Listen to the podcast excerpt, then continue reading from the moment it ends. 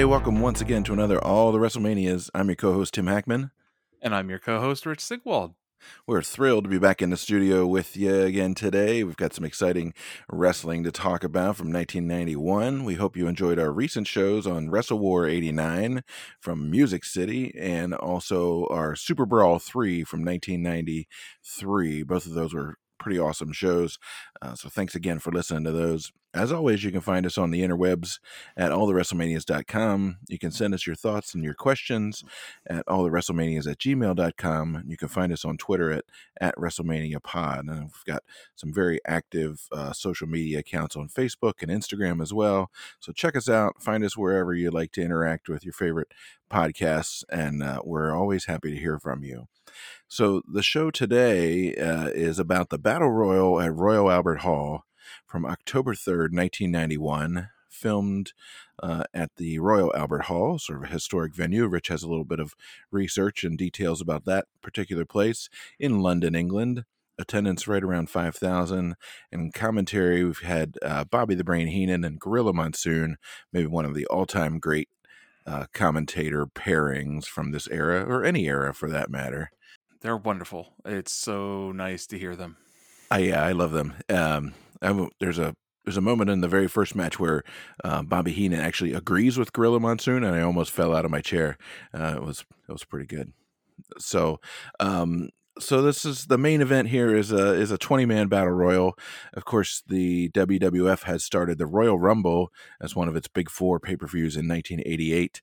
Uh, that always happens in January. So by the time we get to this particular show, we've had four Royal Rumbles, if my math is um, not too far off.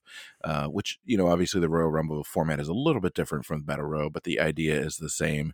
So it was a kind of tried and true formula for uh, selling some tickets. This was shot for a channel called Sky Movies, which is a British uh, TV channel um, owned by Rupert Murdoch. Is that right? Yeah, so it's one of the Sky network things. There's like the Sky News and Sky Sports and Sky Movies, which was basically like HBO, but British. HBO, but British. I think that's what it said on their um, on their business cards. Um, and uh, well, Wikipedia notes that in the early '90s they carried some big time uh, premium content, you know, special events, including some WWF stuff. They had some music concerts and they had live boxing. Um, one of the big ones that they had was the first um, or well, not the first, but the Mike Tyson versus Buster Douglas fight from 1990. That was sort of a big deal. Um, so anyway, like I said, Rich uh, has a little bit of history of the Royal Albert Hall. It's a very cool and old-fashioned venue. There's like these boxes with red curtains on multiple levels that kind of remind me of the Muppets. Uh, maybe the Muppets were based on Royal Albert Hall. I don't know. Um, what did you find out? Well, so Royal Albert Hall is from the Victorian era, as in it is built in 1871 and uh, was commissioned by Queen Victoria herself, the last of the Hanover House. Uh, it's named for her husband, who she loved very heavily, uh, with how many children they ended up having. heavily, huh? heavily loved husband who died young, uh, Prince Albert of Saxe Coburg. All their children, Edward VII, who followed after Queen Victoria, her son, would have been Edward of the House Saxe Coburg. Uh, that's not a British name that you hear much anymore because it's well, it's not British. But uh, in world during the World Wars, uh, George V changed it to Windsor. So their direct Queen Elizabeth II right now is a direct descendant of Queen Victoria and Albert. Uh, so that they are the current uh, establishment of the uh, British royals. Hmm, interesting. So the Royal Albert Hall, the the reason that I know it, of course, is from the famous Bob Dylan concert the year that he went electric in his European tour. Um, but it turns out that he was actually not at Royal Albert Hall at that fa- at that show where it was famously recorded and bootlegged for years and years, where the uh, spectator yells out Judas and he says, "I don't believe you. You're a liar." and he goes, "Play fucking loud." And anyway, it's a really famous concert. That was actually. Nice that was actually uh, Manchester Free Trade Hall, I believe, which is not terribly far away from uh, Royal no. Albert Hall. Uh, hence no. the confusion for years and years. That's my aside. Sorry. No, it's fine. Uh, so uh, Albert Hall was opened in 1871, and ironically, it had an absolutely ghastly, horrible echo when it opened. And engineers tried to fix it with a giant canvas, and they spent years apparently trying to actually find like a real solution to the problem. Uh, it was joked that it was the only hall to where a British composer could make sure they heard their work twice. Uh, the echo. Yeah. Uh, so Camille Saint-Saëns, who's a famous French impressionist composer, was one of the first performers on the giant pipe organ that is built into the hall, which we end up seeing being used in this show even. Um, uh, so Camille Saint-Saëns is uh, famous for his organ symphony or symphony number three nicknamed the organ symphony which is the basis of the theme music to the movie babe uh the about the pig uh, okay uh um also like the carnival of the animals the swan is a very famous piece by him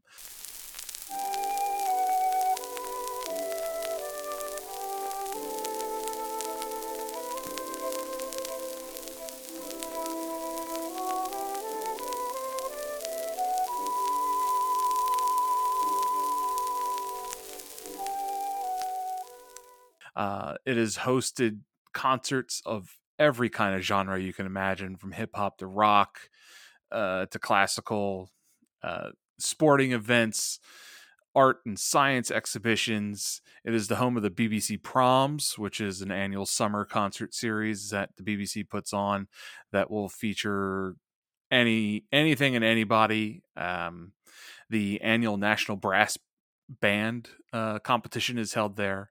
Uh, and then some of the famous things that has happened at Royal Albert Hall includes the first Titanic memorial concert was held in that hall, 1912. The first ever sci-fi convention was held.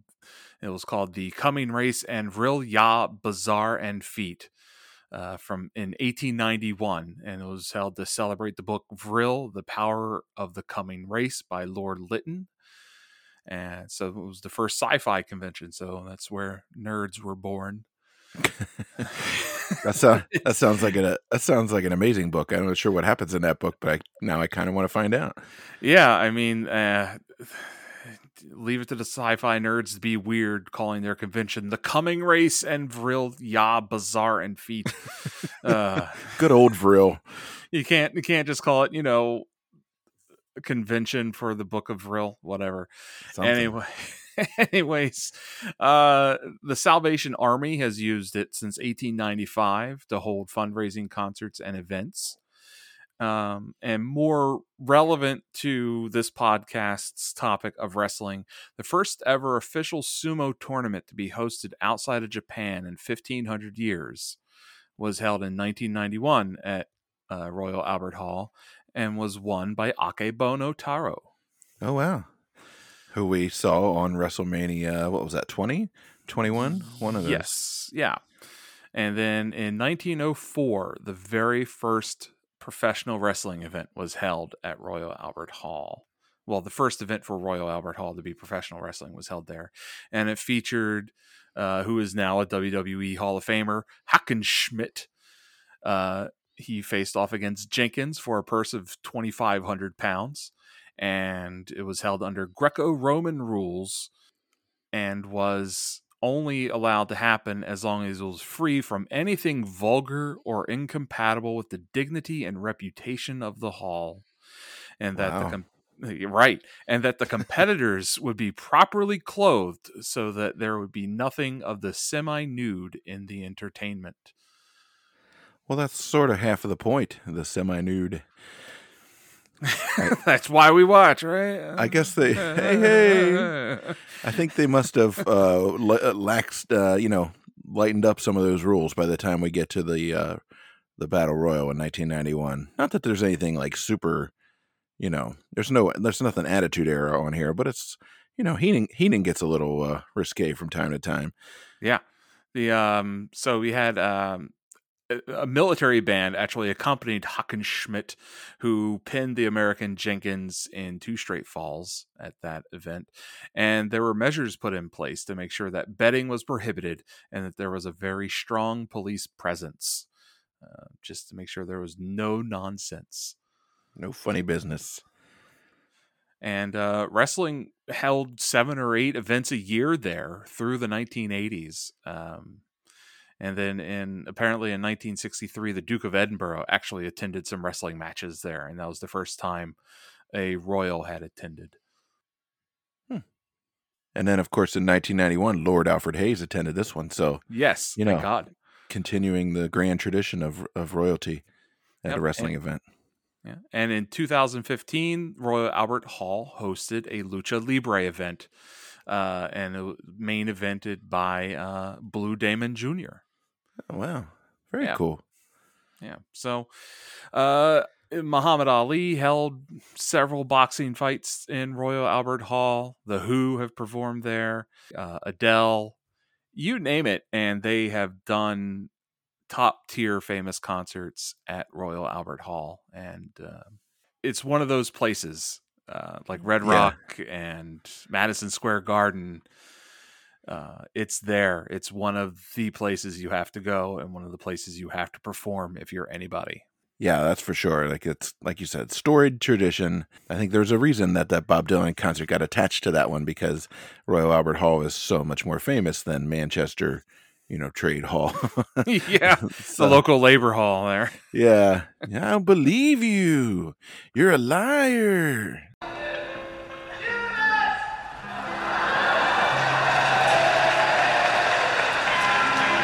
I don't believe you.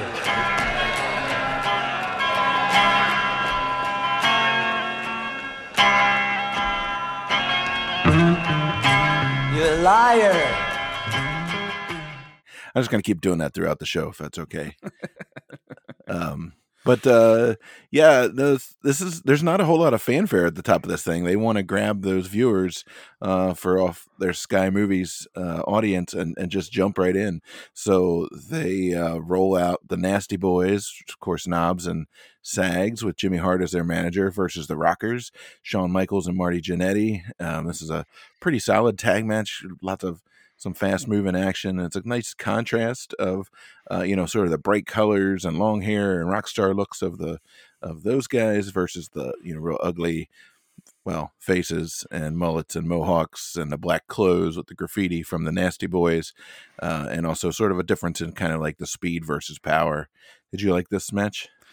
I, I, did for the most part. I thought it was interesting to start to show off with the Nasty Boys too, just because they kind of look like British punk rockers uh, too. So like they look like the British under underground counterculture guys, but fatter. I actually always thought the Nasty Boys should have been Rocksteady and Bebop in the Ninja Turtles movies. I don't know why they just they just have that weird resemblance to me, even though I know one's a rhino and the other's like a warthog. But I still think I I still see it for some reason. Yeah, I, I get it. I get it. especially when they have their sunglasses on, it makes them look kind of animal like, you know? Yeah, eh, this is uh this match was was great. The the Nasty Boys really did a great job of stalling the start of the match even though it had a hot start and then it suddenly just like pulled back. They they pulled it back really quickly and the Nasty Boys uh really generated some heat from that young British audience. They are young. There's a lot it's it's almost like WrestleMania 7 in there. It's Like yeah, where everybody, all the dads got free tickets to bring their uh, their weekend yeah. kids along. Yeah, yeah. No, the crowd is uh, yeah, crowd's fired up. It was great. Um, Gorilla says, uh, they're, as they're getting started, Gorilla says, "I expected more roughhousing," and Bobby actually agrees with him. I, that's when I almost fell out of my chair. Um, yeah, I don't, know if I've ever heard the, if I've ever heard him say, "Oh yeah, I, I agree with you, Gorilla."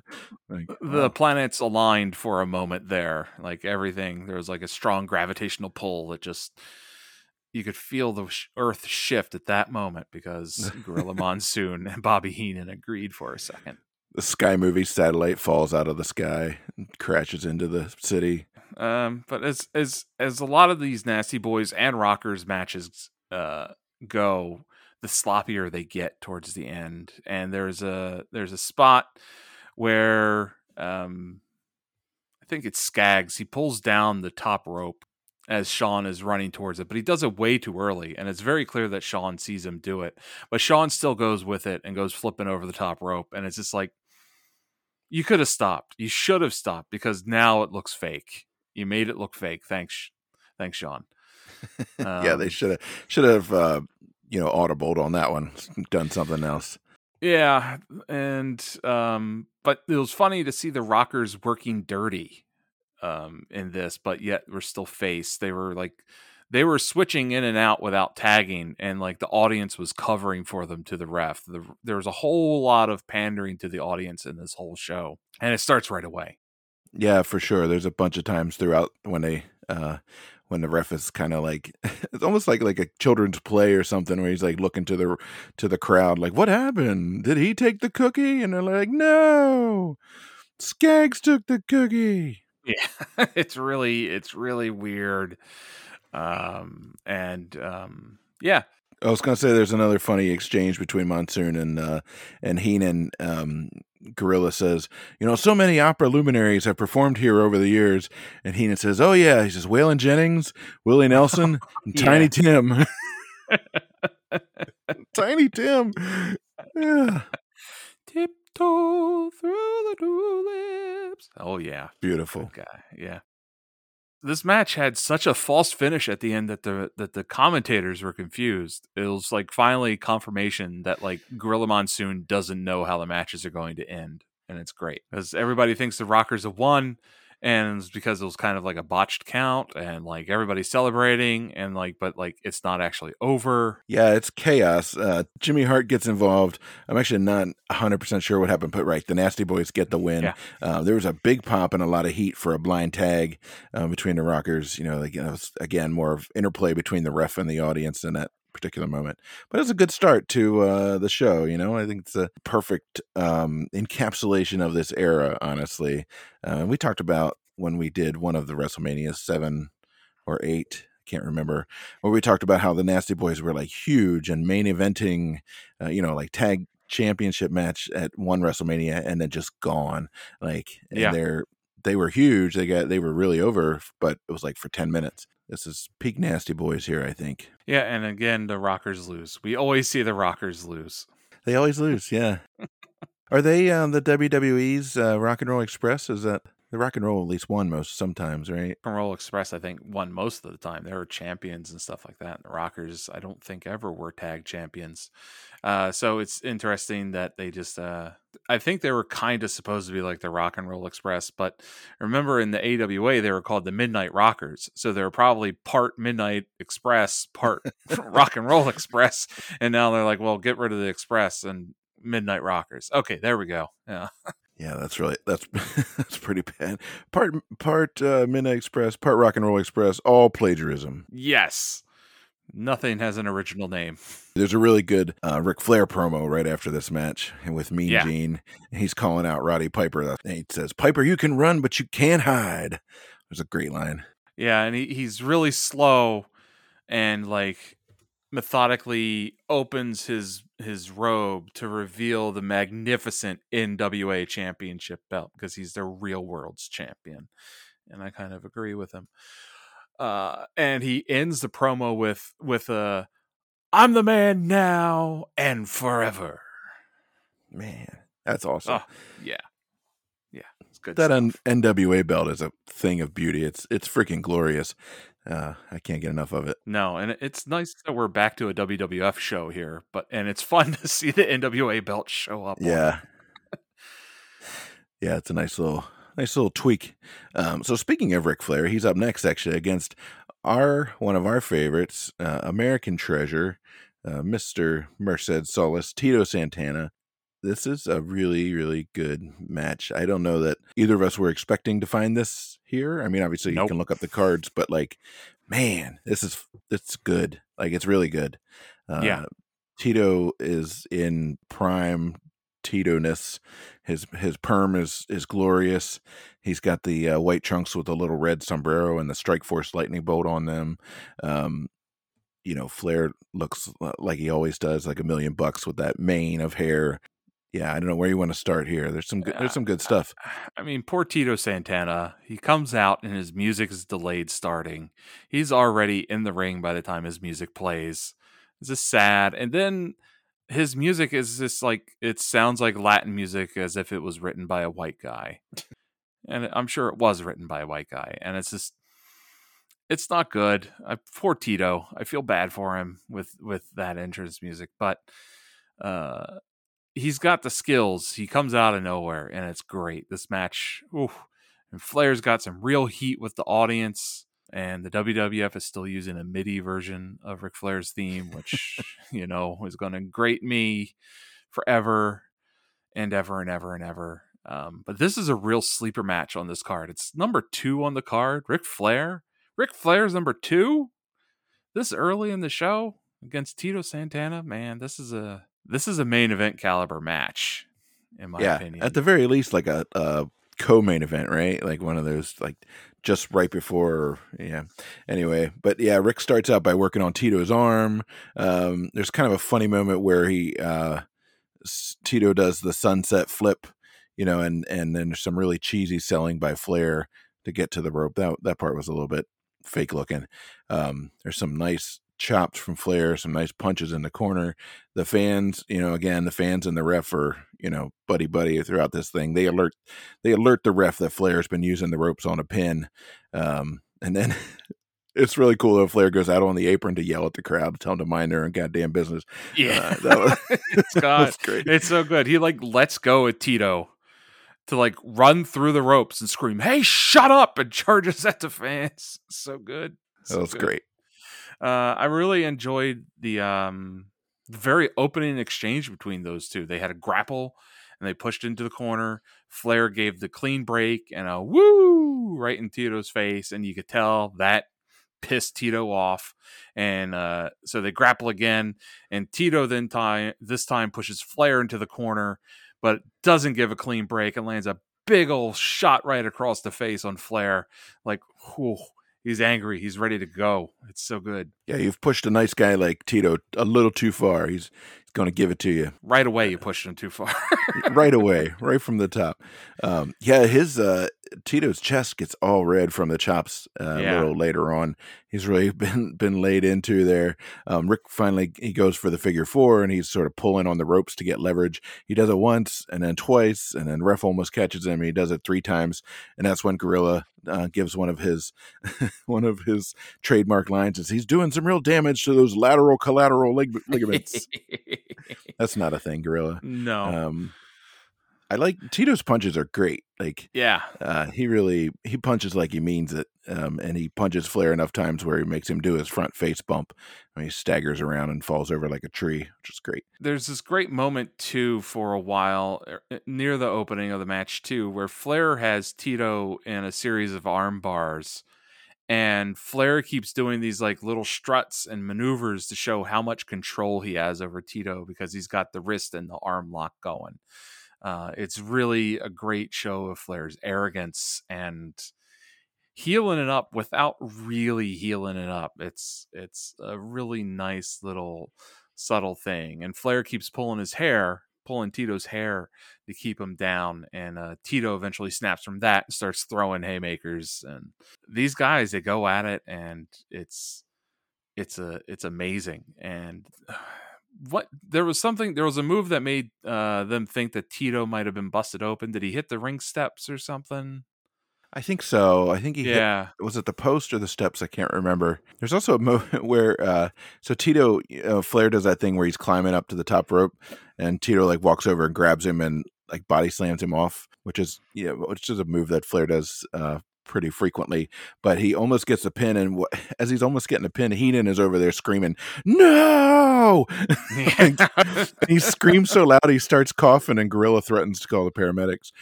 Crack me up. Yeah, I mean, Heenan's really feeling this match, and it's really fun when the announcers really get into a match. Because these two don't sometimes seem very excited about the matches, but they're getting sucked into this one. Uh, Heenan screams, I smell picante at one point. You hear Flair scream his traditional, oh God, no, no, oh God. And then uh, he he tells the crowd multiple times, "Keep your mouths shut." That's awesome. I love him. I love the getting the heat with the crowd. Um, the the finish on this one, Flair reverses a sort of roll up and grabs the tights, of course, because uh, he's dirty, and we get uh, Flair win, and also a pretty serious shot of uh, Tito's ass. Yeah, we got a lot of Tito Santana there. Gorilla says that's a disgusting move by that man, claiming to be the real world's champion. The Hulkster would never do anything like that. Mm-hmm. Speaking of the Hulkster, where is he? Where is the Hulkster? He's not fighting dirty, that's for sure. No.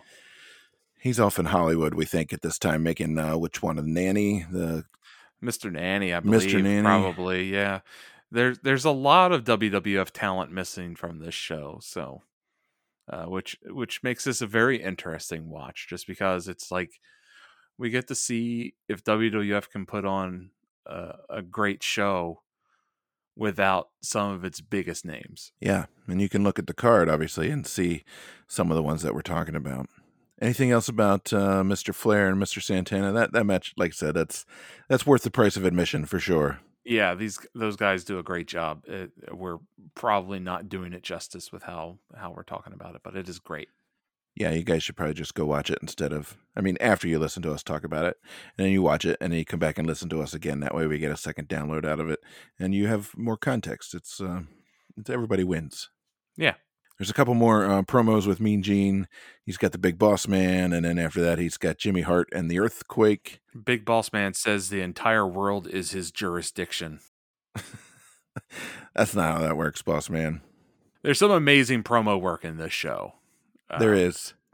Well, this is really cl- like sort of classic, like match promo, match promo, match promo. Yeah. You know, um, like we've noted with some of the earlier uh, WrestleManias where I mean that was that was the formula. You know, the Wrestling Classic is one. If you want to listen to that one, you it's the same thing. It's like, um, and sometimes it's a promo for the very next match. Sometimes it's a promo for like two matches down the card or, or the main event. But you, you it, a pattern as uh, undeniable as time itself. Earthquake's promo. I don't know what he was smoking before this. This is this is the line that he delivers. You know how long of a boat ride it is from the US to here? It's really far. It's why we took a plane. I heard that too, and I thought maybe it had been like set up as a joke, but then I'm like, no, that's that's he just said that like just complete non sequitur. Uh, maybe it sounded funnier in his head. So he asks how long of a boat ride. So he's he's wanting to know time. He's asking if you know how uh, how much time it takes uh, get to England from the U.S. But then he tells you it's really far. So he switches the distance, and then the distance is the reason why they took a plane. Not the time. Uh, not the time. he's all over the place. I. He, he's not a stand-up comedian. I mean, or maybe he's like the best stand-up comedian. Maybe he's Andy Kaufman. He's Earthquake is the Andy Kaufman of wrestling promos. yeah. Yeah. It makes you question what is a joke anyway? Does it really need to conform to your typical joke structure? Or is it just anything you say with the intention of being funny? Or do you even have to intend to be funny? What if you just say something and insist that it's a joke? Does that make it a joke? I don't know. I think I Does smoked even... some of whatever the big, uh, whatever the earthquake was smoking. Yeah, I mean that's probably why Big Boss Man's coming for him. Uh, whatever Earthquake's done is not legal. This is a this is another good match actually. It's a couple of couple of big guys slapping into each other. Um, but again, we've talked about it before, but the crowd is pumped for Big Boss Man. Like it's yeah. ridiculous he's, how over he is. He is ridiculously over. He I would he's probably number number 2 face under under uh, Hogan at this point. Like it's it's craziness. I I don't understand it. I mean, he's got some talent. You know, I'm not taking away his talents. I just don't. I don't. I don't understand. Yeah, I don't know either. What made him? Everybody love him so much. Uh, he got over. Yeah, in this this match, you know, Earthquake draws heat quick because he won't get in the ring because Boss Man is twirling his nightstick around and he's yelling at the ref to get the nightstick away from him. So that's a great way to start this match. And then That's a reasonable ask too. I mean, yeah, it is. It's good. It's a good move. Uh, and then once Earthquake gets in the ring, you see how small Big Boss Man is compared to Earthquake, or how gargantuan Earthquake is of a man. Like, good lord. yeah, I noticed that too. I I wrote down that Earthquake makes him look tiny. Like it's not quite Omos and uh, Bobby Lashley, but it's it's pretty close. Earthquake is is gigantic. Yeah. So, And Big Boss Man is sweating before he even got. He's like, I don't. He's sweating in his promo. Early on, Earthquake mocks Hulk Hogan's posing, which is which was fun to watch. But yeah, Boss Man starts landing some mean punt. He's he's he's straight up hitting Earthquake in those body shots. I don't know how close you were looking, but you could see fist hitting flesh at an accelerated pace. yeah, I kind of wonder how much he uh, felt those. But um, the other thing is, this is this one goes on a long time for an Earthquake match. Like most of the Yeah. stuff that we've seen with him has been squash matches. You know, like two or three minutes. Like uh, you know, a tiny bit of offense for the doomed opponent, and then you know, then the uh, the big old sit down splash and the, the big leg or whatever. Um, but this is good. Like it actually, Yeah. it made me impressed with how well he works for such a big guy. He starts sweating up a storm too after a while, and they're you know they're they're going back and forth. I really like the way that Earthquake falls into the ropes and gets like tangled up like Andre the Giant style. Yeah, That that was really cool. Earthquake of everybody really knew how to just hit the ropes. Like you see how much he leans into those damn things. He's got a lot of trust in those ropes for a big man. Yeah, if they ever snapped, he was he was gonna die.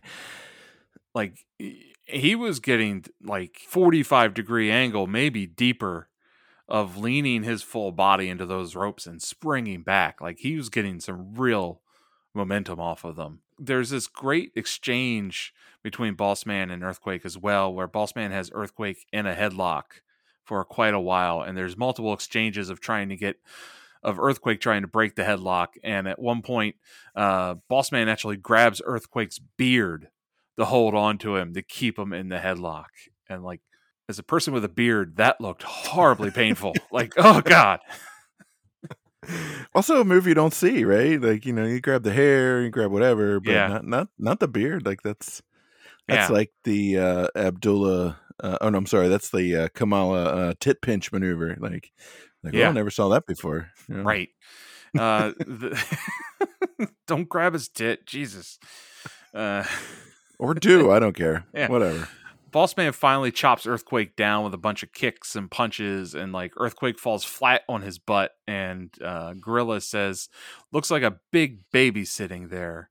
And then uh, Heenan That's rude. says, "Wouldn't want to take his rattle or diaper him though." Eh, Amazing. Uh, Uh, the Mountie uh, ends up coming down to help. Um, so Earthquake gets the dirty win there. Yeah, the, the Boss Man like gets gets caught midair by Earthquake, so that was a possible oh shit moment. This Boss Man jumps from the like second rope onto Earthquake, and Earthquake catches him, and Earthquake just throws him into a violent power slam with his full weight coming down on top of him, and the crowd just went silent, like just like dead air, like oh my god. You killed Big Boss Man. Yeah, pretty much. Uh, and Jimmy Hart screams at Earthquake to give him a root canal with your foot, baby. Oh. I don't know. Yeah, I don't know what that means. Um, and then the yeah, like you said, the Mountie shows up, uh, interferes, and the crowd boos him like crazy. But the Mountie works for the Royal Canadian Mounted Police, and Royal, he's part of the Commonwealth. He's an agent of the Queen. He should be face. He's face. He should be good- face. Damn it. That's a good point. Yeah. also, if we can get behind a racist ass prison guard from frickin' Georgia, we can get behind uh, a member of the Royal Canadian Mounted Police. Just saying. Right. Right. I don't know. We've talked about Even though he has a cattle prod, he has a cattle prod. He does. Well, Don't and again, know I- why. I think I think the main difference is that his jacket is red and Boss Man's shirt is blue. And that's that's I think that's the main thing. Red sets people off. But anyway, yeah, Mountie uh, helps Earthquake get the win. I, he didn't really need it. Earthquake would have pulled that one out, I think, because he's like Yeah. he's he's a giant, a giant among men. So though, boss man did a fancy enzuigiri. Like I don't know. Did you did you see that? oh, I no, I must have missed it. yeah. So like uh earthquake catches catches his foot and then boss man brings the other foot around and connects with a kick to the back of earthquake's head. And that's where uh Gorilla Monsoon talks about the protuberance. Uh, oh, the the, external uh, occipital protuberance. There you go. Thank you. Thank you. That's I his can never favorite. say it right. So yeah. yeah. So uh yeah. It's not quite close to the lateral collateral ligaments, but it's it's close enough. Uh, we get It's some more on the other end. We get some more uh, promos. Mean Gene is here to explain the rules of the battle royal, um, which I think we all know by now. He does a promo with Kerry Von Erich, who is um, all over the place. Uh, he also introduces Jimmy Hart and the Mountie, and the Mountie just starts yelling. I don't know, like I couldn't understand what Rougeau was yelling about there. No, I no. I just thought it was Canadian French or something. I'm not Yeah. sure. Mean Gene explains that the winner of the 20 man battle royal will win the Royal Samovar Trophy. For those of you that don't know, a samovar is a traditional Russian tea kettle, but it's been co opted into other cultures and it is the traditional way of serving high tea is your tea is served out of the samovar. I'm sure that that's just what one of these guys wants or needs. Um, Yeah. Everybody Earthquake is really angry. He, all he needs is the samovar to complete his set. And he uh, missed the week where if you bought fifty dollars worth of groceries, you could get the samovar. So yeah, he got the he got the chafing dish. He got the uh, the special deviled egg tray. And the gravy bowl, Just missing the samovar. God damn missed the samovar, and uh, he doesn't have enough green stamps to get them either. That's great. um, that does bring up the Mountie with Jimmy Hart. So Jimmy Hart is uh, up front with like all, so many of these matches. um, I guess because Bobby Heenan's on commentary, they needed somebody to cause chaos, and uh, the Mountie is going against Kerry Von Erich, who's the Texas Tornado. Of course, um, the crowd doesn't seem terribly into this match. Um, again, I don't know. Maybe Kerry- Yeah. just could not get over with the WWF fans for some reason. It seems from what we've seen, just doesn't seem like he's he's that over, and he's just not that exciting to watch, in my opinion. From the two things, two or three things that we've seen him in here, he looks great. He's in great shape, and it's clear that he knows what he's doing. But there's just blah. And I, I the the crowd even throws trash at the end of this match. Yeah, it's not it's not terribly interesting. Um, yeah, that's what I said. I'm not sure if people outside of Texas really knew who the Von Erichs were, or you know, I mean, obviously down there they were a big deal, um, local heroes and all that. But like you said, they just never quite translated. And Kerry especially the the big one, uh, the big move in this particular match is he sort of misses a punch and nails the ring post with his hand, and Yeah. he kind of sells that for the rest of the time. Uh, the Mountie gets a dirty finish with his feet on the top rope, but then the ref has figured out that it happened. I guess the crowd stooged on him again. This, this crowd, man, a bunch of narcs. I know. Um, uh, so the ref waves off the decision, and then they just they start fighting some more, which was a little yeah, and you can't you can't tell whether the ref has restarted the match or if he's reversed the decision or you know nothing. Um, but yeah, the crowd turned on this match early uh, because the Mountie did a huge amount of stalling. He did the heel stall tactics of not getting in the ring, avoiding contact, and stuff like that.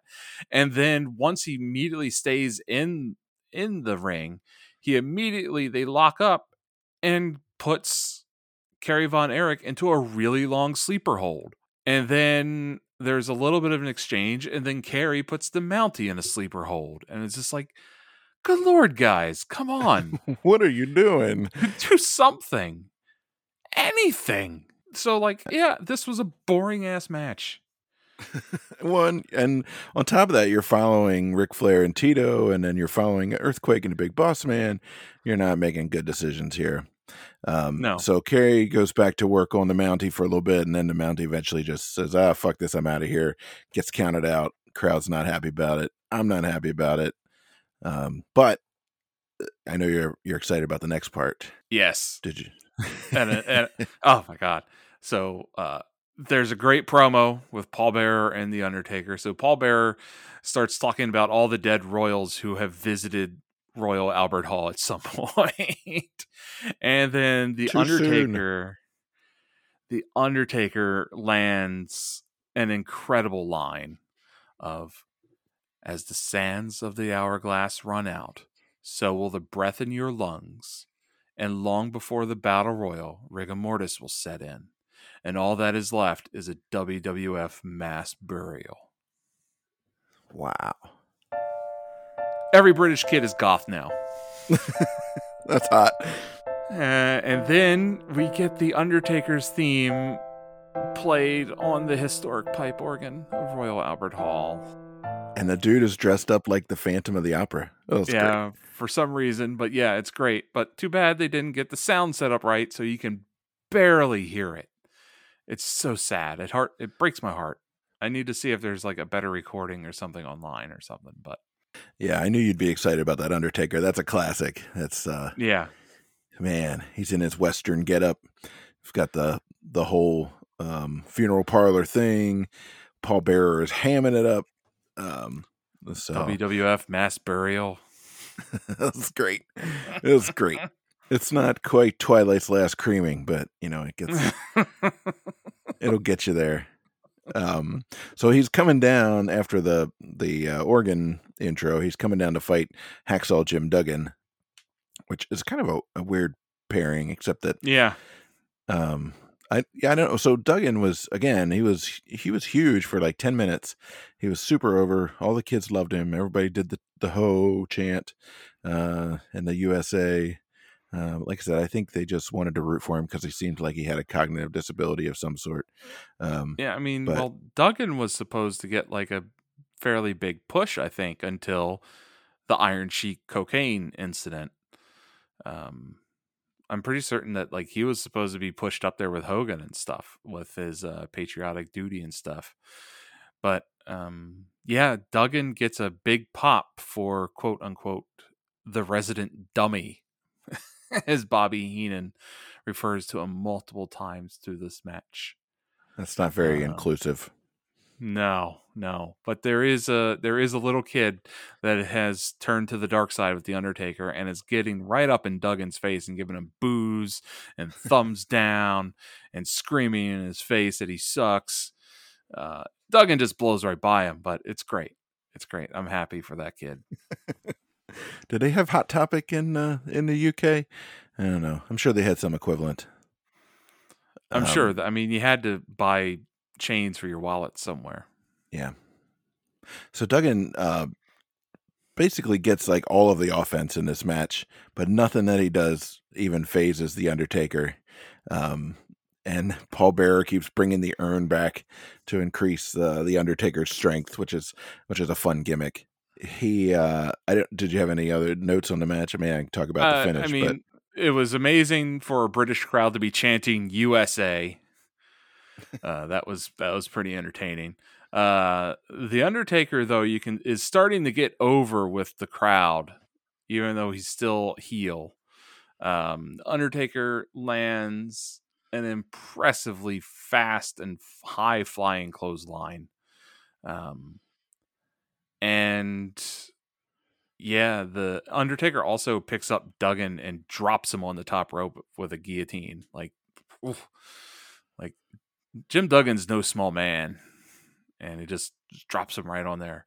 Uh, and then eventually Duggan just gets fed up and just goes and grabs his two by four and comes into the ring and hits the Undertaker with it. And it has no effect, but that gets Duggan disqualified for like a really dullish kind of match, sadly. yeah, it's too bad. He does he does knock the Undertaker out of the ring, but then he just like he just leaves. he just he Yeah. just follows Paul Paul Bearer out of the um out of the arena with the urn. He's just like, oh, we're good, we're done now, um, because that's the urn is more important than going back to like wail on the guy who just hit you with a piece of lumber. I guess Yeah, So- yeah. that was too bad. Um, the promo made up for it though, for sure. The promo is the best part of the Undertaker appearance, and Yeah, that's that's pretty common in the Undertaker's uh, early days, anyway. yeah, I agree. There's more promos coming up. Mean Gene and and Piper, um, and uh, I don't know if you noticed that Okerlund is like trying not to crack up at Piper's shenanigans during this promo. Yes. he's so over the top. He's really he's going to take it to Flair. He wants us all to know about it. Um, but Okerlund is kind of like he's he was oh there's a bunch of times where he like gets so close to cracking a smile. and It made me laugh. Um, Piper's magical on the microphone. Like that guy, yeah, something else. Piper says about Flair, I'm going to slap you so long your hair will go back to its natural color. Real champion, real champion. If you believe that, you'll believe there'll be a Boy George Jr. You feather wearing frockin' freak. I'm going to get my hands on Flair, finish up the battle royal, get that football player Gazza, take him to the disco, and show him how to ring a few bells. I don't know what that part means. This was Gazza a soccer? Maybe Gazza was so a soccer Gazza player. Gazza is a very famous soccer player. I don't understand about taking him to the disco and showing him a few how to ring a few bells. Gazza was heterosexual as po- as far as I can tell. Yeah, Paul John Gascoigne Hmm. was his real name, but he went by the nickname Gazza. Uh, and he was a he was a big fucking deal in soccer for a while, at least British soccer. So, yeah, I I it's interesting that like uh Piper wants to call him out and show him how to ring a bell. I don't know if that's Piper asking him out, uh, but Maybe. Yeah, maybe. Yeah. I Yeah. thought maybe he uh Piper had just like talked so much and and gone so astray he had like started dipping into like uh Israeli politics and was talking about the Gaza strip now. I didn't I didn't know what was going on. Um No. Anyway, fantastic promo. Then Mean Gene uh, talks to Jimmy Hart and Typhoon, and then Power and Glory. Hercules does not look good here at all. He's no, poor her. very swollen and red and puffy. He just he doesn't. Well, I good. mean, he's getting the Iron Sheik thing to where like he's got the gut but the muscles too. Like it's the hard, stiff gut. I don't know. Uh, Paul Roma starts pointing at his shirt and says, "Does this say failure?" No, it says winner on it. It says glory. also that's that's a shirt you had made. You could put whatever you want on there. Yeah, yeah. so Oh man. Um. So yeah, Power and Glory, Paul Roma and Hercules are up against the Legion of Doom, Hawk and Animal, uh, for a WWF Tag Team Championship match. Um. Actually, we saw Paul Roma at that uh, Celebrity Fest event a few Yes. weeks back. I didn't get his autograph, but he looked to be good not. in good shape. He looked. Uh, Yeah. He looked good. Uh, don't he looked- forget the Road Warriors had a promo too. oh, did they? I missed. I missed it. They did. They had a promo after Power and Glory, and Hawk delivers a spectacular line of swelling of the fluid sac surrounding the brain, contusions, inner bleeding. These are the things our dreams are made of. Your mother won't accept the looks you have been thrown from one end of the ring to the other. Wow. How did I, I don't know that? what that second line means. I don't know what that means at all. but they won't accept the looks you have been thrown. Uh, yeah, I don't know. I don't know if like uh Hawk was reading a cue card and skipped a line, Oh, maybe. but I'm like, what? Uh, but the Road Warriors do maintain their kayfabe home of Chicago in the promo as well. So Oh, interesting. Yeah, I don't, I don't know. I did. I did catch the favorite things line. I just must not have written it down. That's weird. Oh well. I'm glad you got it though. I also did not know what the hell they were talking about. They seemed they seemed mad about something. Um, I couldn't tell you what. Um, this is uh, s- pretty slow for a Legion of Doom match. Well, it, maybe not for a Legion of Doom match. It's slow for a Road Warriors match, which we've been watching a lot of. Um, and those matches go about a thousand miles an hour for about four minutes, and then they're over. Um, and this is this is a little bit different. Yeah, I don't know if they like have like restrictor plates on them or something like that to keep them from going so fast. Like Vince has told them they need to calm down. They need to work like normal people. Uh, See, look, you're not allowed to murder anybody in the ring anymore. yeah, yeah, that's too bad because that's what the Legion of Doom are best at. Um, and as as we're getting introduced into this into this match of Legion of Doom versus Power and Glory, uh, Bobby Heenan says that all the people there in England talk funny. They talk like they have a toothache. Is that a joke about national health care and the dentist, Uh, dentistry? there's a lot of layers on that one from Heenan. It's it's a glorious line. I, di- I didn't actually take too many notes on this, Matt. I did No, note there the wasn't moment. anything to note. Yeah, um, Hawk catches Roma. Roma comes off uh, off the ropes in a crossbody, and Hawk like flips him around for a vicious power slam, and like almost doesn't get his head around. It kind of bounces off the mat a little bit. That was that was Yeah, a rough a rough looking bump. Um, Yeah. A lot, you know, big big guy power moves, you know, the usual stuff. Hulk no sells a pile driver, uh, as as he does. Gorilla keeps calling uh, Paul Roma Romeo. yeah, there.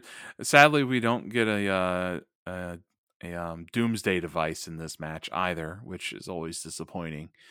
Animal comes rolling in on a hot tag, and then Animal catches Paul Roma from the top rope and swings him around into a oof power slam and gets the pin for one, two, three. And that that was all she wrote for Power and Glory.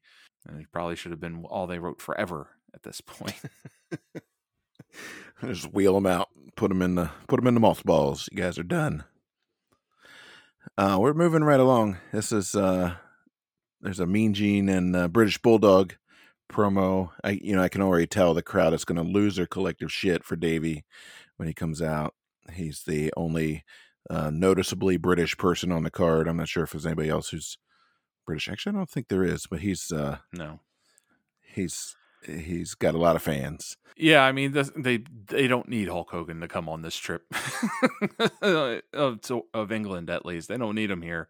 Uh, Bulldog's going to get all the pop they need off of off of that, and Bulldog's going to probably outsell Hogan's merch anyway. So Yeah. yeah, Lord Alfred Hayes um, comes out to call this match, which he tells us is scheduled for one fall, of course. Um, scheduled. scheduled, scheduled. Lots of boos for the barbarian, who's like who's an absolute unit. Like he makes he makes Davey look small, the way the earthquake made Big Boss Man look small. Um, there's a really good line. Uh, Gorilla says, "Why do you think Davey's doing that to his hair now? Because he has those braids, you know." And Heenan says, "I think the state did it to him." oh my god, that's so funny. Um, there's some good big guy action here. We've seen yeah, I feel like we've seen a British Bulldog. I know if we've seen him against the Warlord. Have we seen him against the Barbarian before? I can't remember. no. It I think seems very match was- familiar. This match was supposed to happen at one of the WrestleManias we watched recently, but uh, yeah, no, I don't think we've seen these two against each other. Maybe not.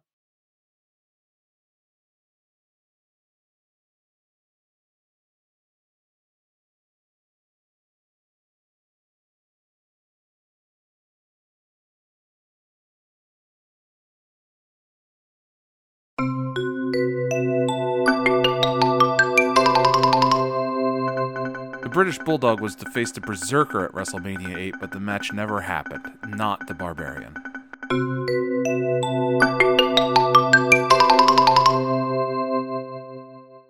Bulldog does that uh, amazing running power slam thing that we love so much that we call out every time we see it because it's it's beautiful. Yeah, I mean, I think Um, I think what we're thinking of is that in the demolition video, uh, Bulldog and um, Dynamite Kid were tagged with uh, the Barbarian and um, what did Haku? F- yeah, Haku. yeah, Yeah, right. maybe. No, I don't know. We're gonna I need definitely a. Uh, think I definitely think the Barbarian was in that match, but not Haku. But yeah, no, it was Warlord and Barbarian were in that match. The Powers of Pain. Yeah, Powers of the- the- Pain and Bulldog and um, Demoli- Demolition and the Conquistadors, right? right. See, we remember stuff that we watch. Yeah, yeah. You guys, try. don't, you guys don't know. we you guys don't know how much wrestling. Old wrestling we watch. You're lucky you can remember these things at all. This is why we write shit down. Right. Anyway, what, what uh, is there anything that you wanted to call out from this match? Honestly, Uh, I mean, Davy Boy's got a beautiful standing drop kick. Barbarian sends uh, Bulldog out of the ring with a big old nasty big boot, and you could like, and then Bulldog hits the floor so hard, like some of the beads from his hair went flying. uh, it was it was a little rough looking. Um, and there's this one moment where uh, Barbarian has Bulldog up against the ropes on the outside and like pulling him back over the ropes by his neck, and uh, Barbarian spits on Bulldog's chest and then slaps it so that it's nice and wet. Yeah, that's disgusting. yeah. That's not a move. Uh, it's it's kind of pornographic. I don't, I don't know why it felt nasty like that, but it did. um, and then uh, Bulldog got a nosebleed at some point too during this match, which I don't know, just added a little bit to it, which I I liked. And then Bulldog gets Barbarian up in that big old power slam, that running power slam. That's just good God, that's a lot of man. Woof. Yeah, that's incredible. It'd be fascinating to find a find a physics guy to like calculate the amount of force that that that generates. You know, like because because barbarian's got to be closing in on three hundred pounds, right? And Davy himself is um not too far behind, and then he's got the the velocity of the steps that he's taken, and then the drop and the turn. Um, somebody somebody who knows how to do physics, you should graph this out for us so we can look at it. Anyway, we our, our listeners are probably not that. Uh, I mean, they're they're very intelligent, but I don't know. I don't know if they have those kinds of skills. Yeah, I mean, what the ESPN used to do that like physics tracker Yeah. thing of like their of the athletes and stuff. How like how how how hard does uh Mike Tyson punch and how fast does Tom Brady throw and stuff like that. So Yeah. What what how what's the force generated when uh, Tiger Woods swings a golf club? That kind of thing. yeah, Yeah. This is a decent match. Two giant guys. They don't do a whole lot. There's some violence. It's good. It's not the best match of the night, but it's uh it's a solid effort. All right, that brings us down to the Battle Royal. One more promo. The Nasty Boys, Jimmy Hart and Mean Gene. And the Nasty Boys say something along the lines of Europe has never had a tragedy like the Nasty Boys coming to town. Which um, yeah. So they say this is directly what they say. We are the biggest tragedy to hit Europe. There's been a plague here or there, and some cat named Adolf raised a little hell around here. Jesus. I must have I must have blacked out during that part.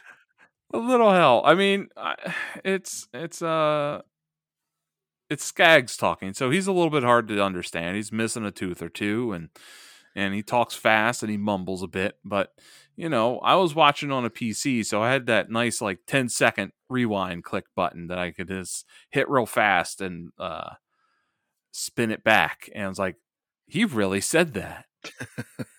he really fucking said that.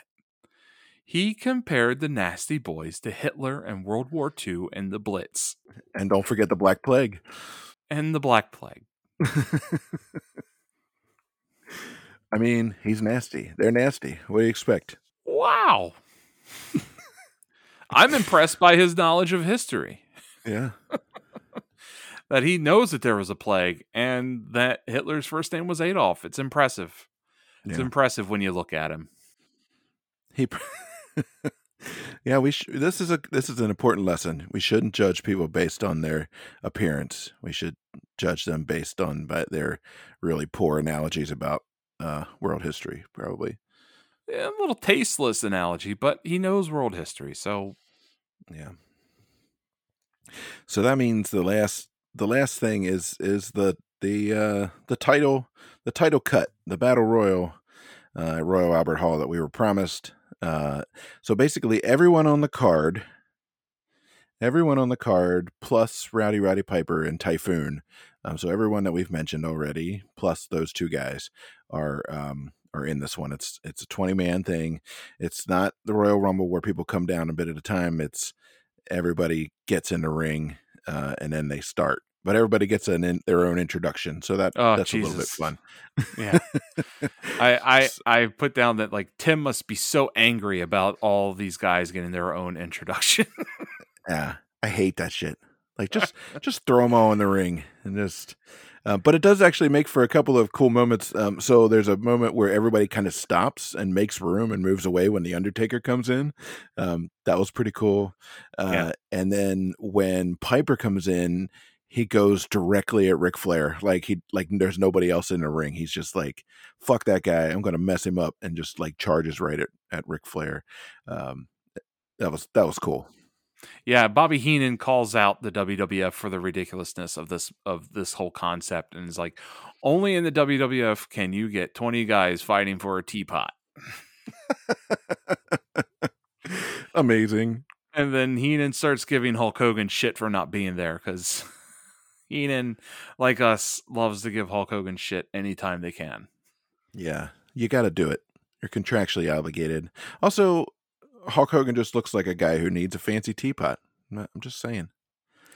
and Um, I- was disappointed because I was like, if someone doesn't get brained by that samovar, this whole thing has been a waste. Like, if it doesn't get used as a weapon, like you can't sit there through a two and a half hour thing, and be like, 20 wrestlers are going to fight over this teapot, like the whole night. You can't keep teasing it, and then no one gets hit by it. It's very sad. It's very sad. No one eats a teapot to the face. Um, it's it says a lot about our society. Who's booking this show? No, not us. Uh, the they do sort of have an opportunity to revisit some of the feuds from earlier in the night. So, uh, Earthquake and Bossman, Bossman and the Mountie, Piper and Flair like going at each other more or less the entire time. Piper eventually tosses uh, Flair out. The, there's a the Undertaker spot that I was thinking about earlier. I was laughing as Piper like bounces Undertaker's crotch on the ropes, and Paul Bearer is down ringside, and he does the screaming for him. Yes, yes. because the Undertaker can't sell it, right? Uh, but Right. Paul Bearer is down like, ah! that was really that was really clever. yeah, I like that. Uh, Shawn Michaels throws somebody over, and then he goes over with them, but he does his skin the cat bullshit to to try to go back in the ring, but someone stops him immediately, and he gets eliminated as well. I was like, yeah, fuck that. That's that's Let's what you try get. douchebag. fancy pants. Yeah. Um, yeah. What's what was there was some weird things happening because like they always split off in the heel and face pairs and stuff. Mhm. So uh, Hacksaw comes after Earthquake with his two by four, and he pushes Typhoon out of the way, and Typhoon just gets out of the way so that Earthquake can get attacked by a Hacksaw. I'm like, that's his tag partner. Why would he do that? also, did he he's twice the size. He's twice the size of Duggan. He could have just like stop him. moved. Yeah. The final four here are the Big Boss Man, the Mountie, Typhoon, and the British Bulldog. Um, so I wonder who's going to win. Um, there's a there's kind of a cool move. Boss Man does this like slide under the ropes and then hits Jimmy Hart and, and jumps back in the ring. That part was cool. Yeah. Uh, let's see. Mountie tosses the Boss Man, and then Typhoon clotheslines the Mountie out. So we got uh, the uh, Typhoon and the British Bulldog in the ring for the for the last bit here. Yeah, Typhoon doesn't need a teapot, so he just bails. He doesn't drink. he already tea. got this. He already got the set. Um, and no, so like they go out a little bit, but then uh, Typhoon comes aggressively at Davy, and Davy Boy uh, back drop, back body drops uh, Typhoon over the top rope, which was really fucking impressive because Typhoon's a big mofo as well, and he gets sent over the top, and Davy Boy wins, and the crowd loses their goddamn minds. The place is rattling. Yeah, we all we all knew it was coming, but they're still they're still in for it here. Um, so, but of course, Earthquake and uh, Typhoon aren't too happy about all this, so they come back for the double team. They do a kind of fun move where they like sort of make a ice cream sandwich out of Davy. Um, Davy manages to get out of the way before Earthquake gets the sit down splash on him, um, and they're they're they're gonna they're going in for the coup de grace, but then Andre the motherfucking giant rolls out. Crutches and all, recovering from his knee surgery, but he's back, baby. He comes rumbling down, and if you thought the crowd exploded when Davy Boy won won the battle royal, Andre's still the draw. There's no doubt. That place, the that audience, they probably are still talking about it to this day. And then Andre showed up, and Andre saved Davy Boy from the from the natural disasters.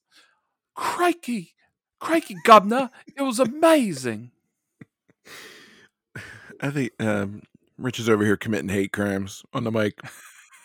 I figured they were excited because it's uh like it's just like World War II. We got Britain and France teaming up uh, to conquer evil. In this case, evil is the Americans, which you know, whatever. Um, but it's uh, it's it's a it's a feel good moment for everybody.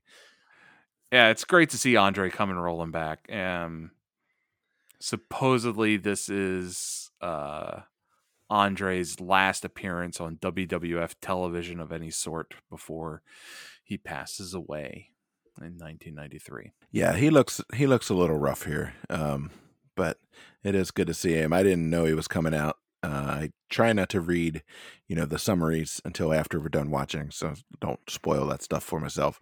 Um, so that was cool. Yeah, and uh, I was looking at it. It looks like there's like a Birmingham uh, house show in Birmingham the next night, and at that show, Andre and British Bulldog are tag team against the natural disasters. Hmm, appropriate. So, um, best match. Uh, I think we can probably agree on that one. Yeah.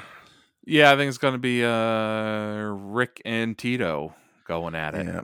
That's the one. Worst match? Ric Flair is always the man. Ric Flair is always the man. Worst match is going to be the Mountie and Kerry Von Erich, and I hate doing that to Kerry Von Erich, but you know, he's it's just it's just something doesn't work with him. Yeah, and it was bad. Like it just wasn't. I don't understand why it was put together that way. Like let's pick all the. I feel like the only like super boring move they didn't get to was a uh, full Nelson. Um, yeah. yeah. And then uh, oh shit moment. I know you mentioned a couple. Um yeah, so I'm kind of I'm kind of tied. So one Andre shows up at the end. Holy shit. Andre the Giant. Jeez, I was not expecting that. And then there's a sad one too. The samovar broke when Davy Boy Smith picked it up to win.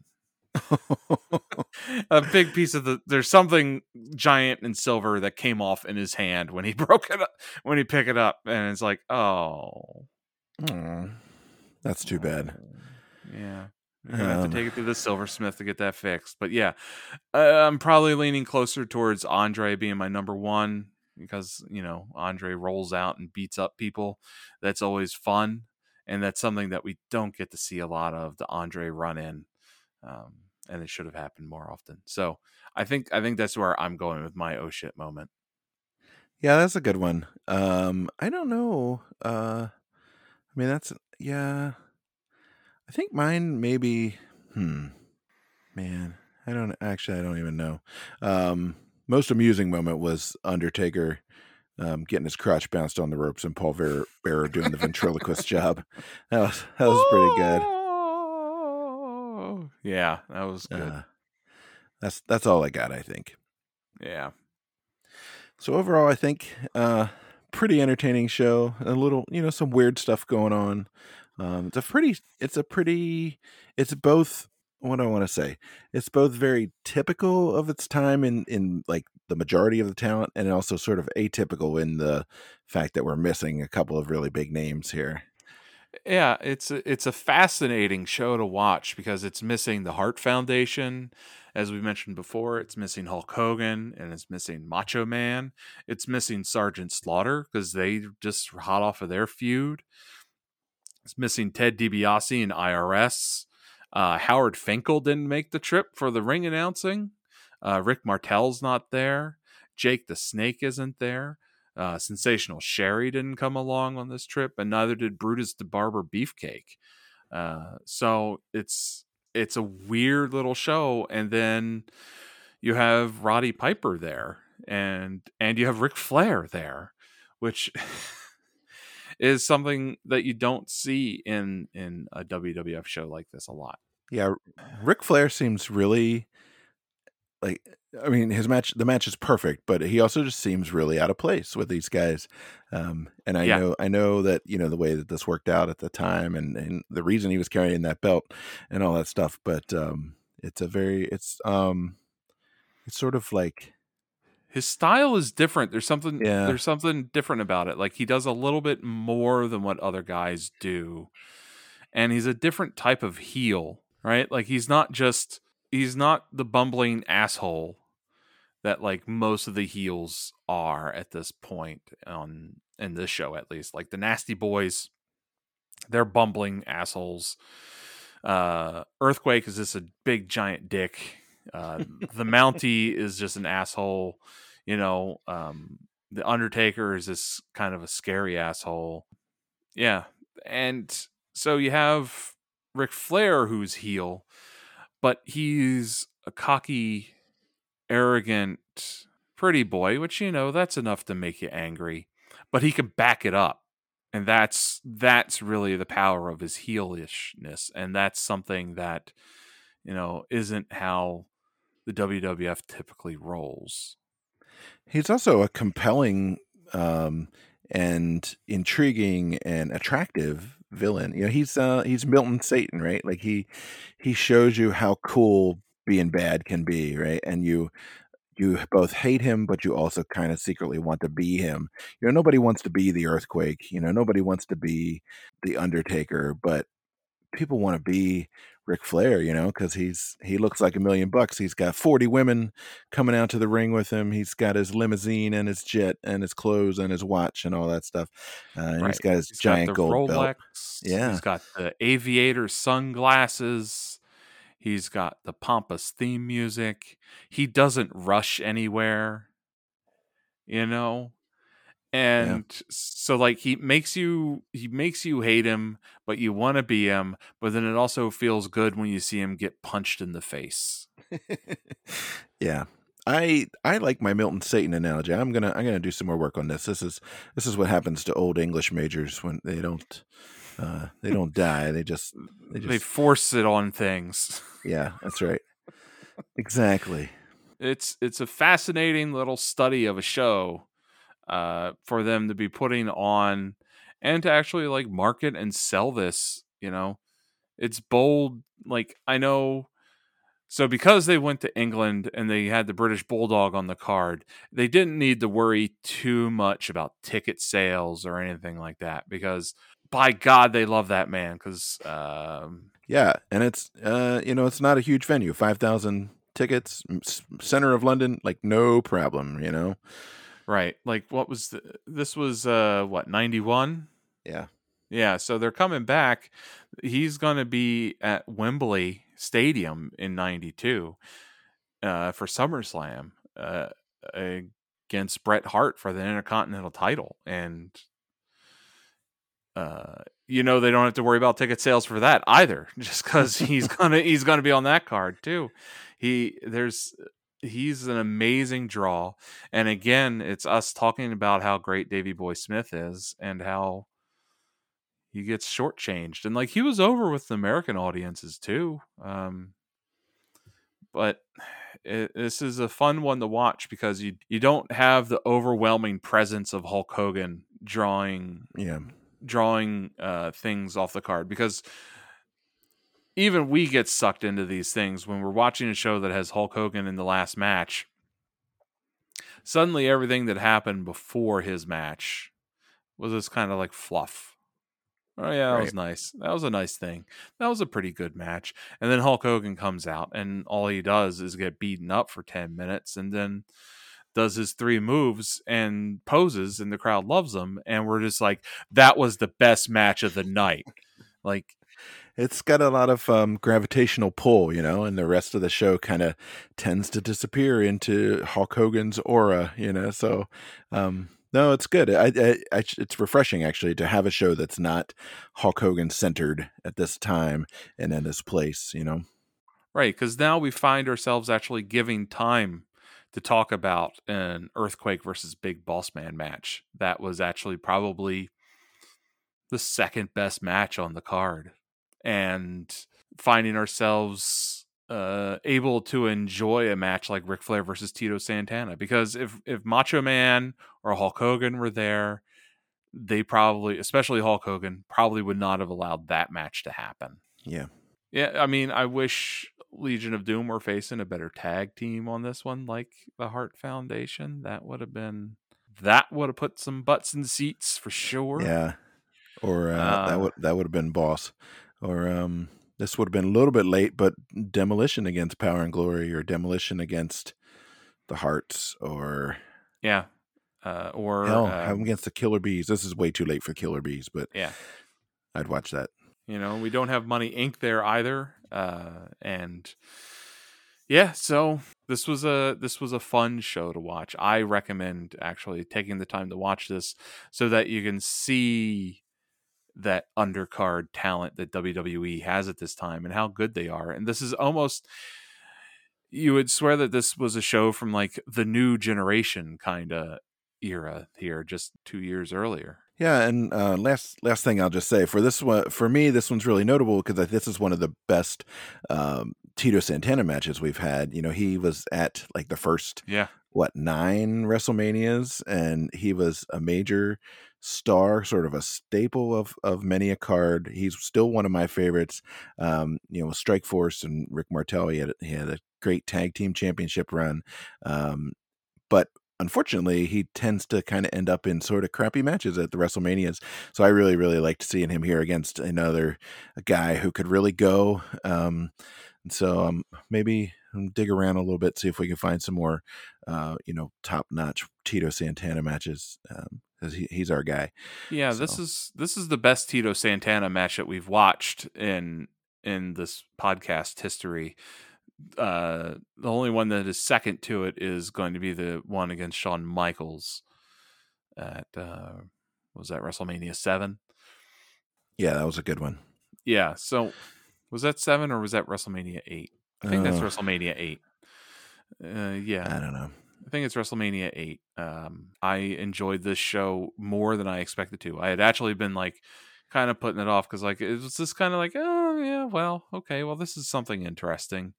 This will be an interesting to watch. And then it really, it really sucked me in. It did a good job at that, and it did it without the big players. A plus. Yeah. As we do with every special that we watch, we like to take a little moment to pay tribute to the men and women that we've they've seen who are no longer with us. So the in memoriam section for the Battle Royal at Royal Albert Hall from 1991 includes Bobby the Brain Heenan, Gorilla Monsoon, Mean Gene Okerlund, Lord Alfred Hayes, Earthquake John Tenta, Big Boss Man, the Texas Tornado Kerry Von Erich, Paul Bearer, uh, Legion of Doom's Animal and Hawk, Hercules, Davy Boy Smith, the British Bulldog, Rowdy Roddy Piper, and of course Andre the Giant.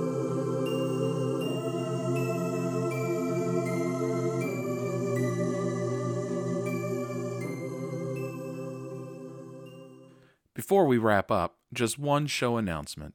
With Tim having some positive life changes and me going on vacation and it's summer, we're going to scale back. And for the time being, we're going to start releasing shows every other week for now on. Um, we might bump it back up, we might not, uh, but we've been pumping out content at kind of a breakneck pace to try and get this thing going, and we really appreciate your support. Uh, with the extra time between episodes, we hope that you can have an opportunity to check out our back catalog of episodes or get or just get caught up.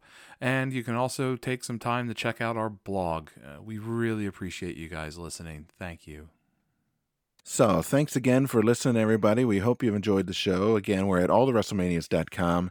Shoot us an email at allthewrestlemanias at gmail.com. Find us on Twitter at WrestleManiaPod and find us on all your favorite podcast channels and your social medias on Facebook and Instagram.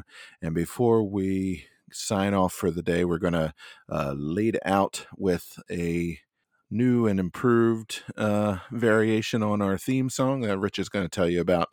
And you can send us your comments on that as well. We'd love to hear it. Well, it's not necessarily a theme and variation, but I finally finally finished the composition. So it goes someplace, it tells a story. Uh, and I hope you enjoy it.